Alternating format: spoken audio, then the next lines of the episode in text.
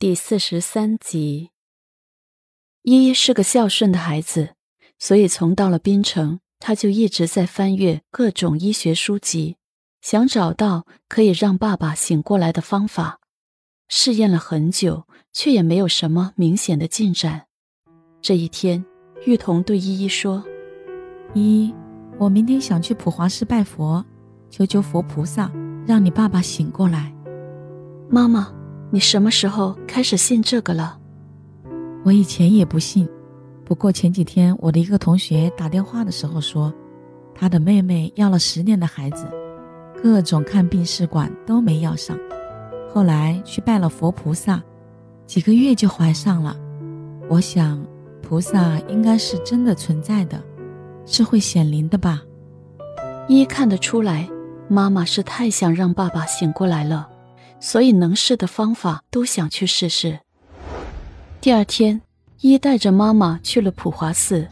走进佛堂的时候，一看着佛像，听着木鱼的敲击，闻着随风而来的檀香，心似乎一下子安静了下来。所以后来，每逢初一十五，一都会带着玉童去上香。去了几次。就有尼姑过来和他们母女攀谈了起来。你们很虔诚，是有事求菩萨吧？嗯，是的，希望菩萨可以显灵呢。给你女儿求姻缘吗？不是，给我丈夫求健康。那你要请个健康的平安符，挂在这里的树上，菩萨会日夜加持。和保护你的，哦，哪一种呢？越大的越是灵验。那这个最大的多少钱？三千块钱。你挂上这个，你丈夫一定会越来越健康的。真的吗？当然是真的。佛门清净地，哪里？敢说谎呢？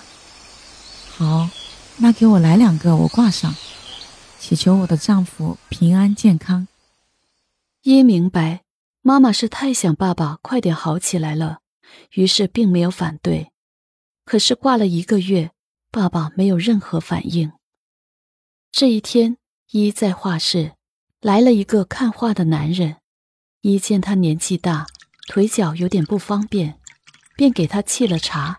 让他休息着，慢慢看。这个男人五十多岁，腿应该是受过伤。他看了一会儿，累了，坐下喝茶的档口，就问依依：“你这画画的都很不错，怎么跑到这儿开画室了？这里开画室是赚不了多少钱的，买的人不如大城市那么多。”“嗯，是的，我爸爸身体不好。”这里的气候和氧气的指标对他身体健康很有帮助，所以就来了。一边倒茶边说道：“哦，你爸爸是什么毛病？你跟我说说，说不定我能帮你指指路。”我爸爸去年车祸，现在一直没有醒过来，脑部神经受损，一直在睡觉，医生们也束手无策。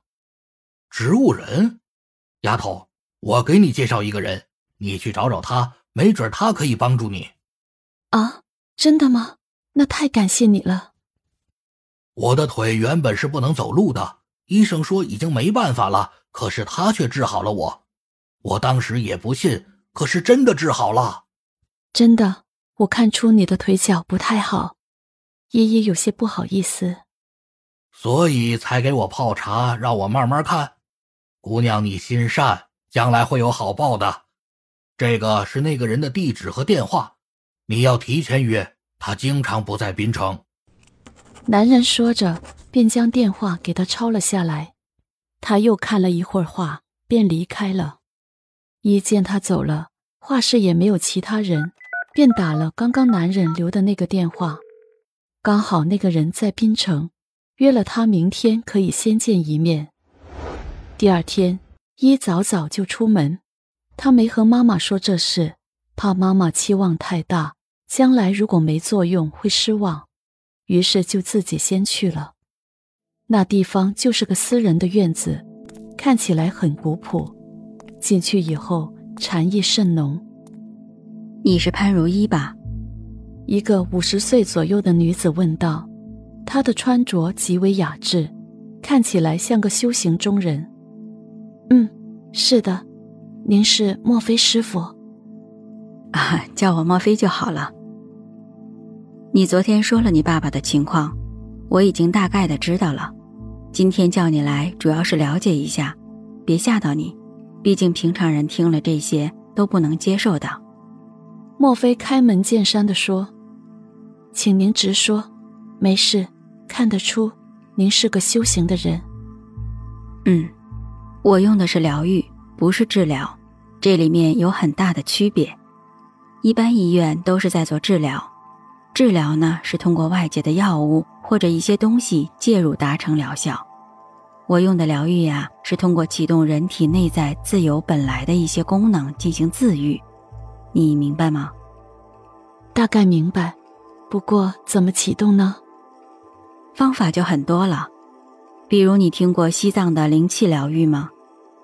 莫非试探性的问道。一摇摇头，表示这些都没听过，不知道是什么东西。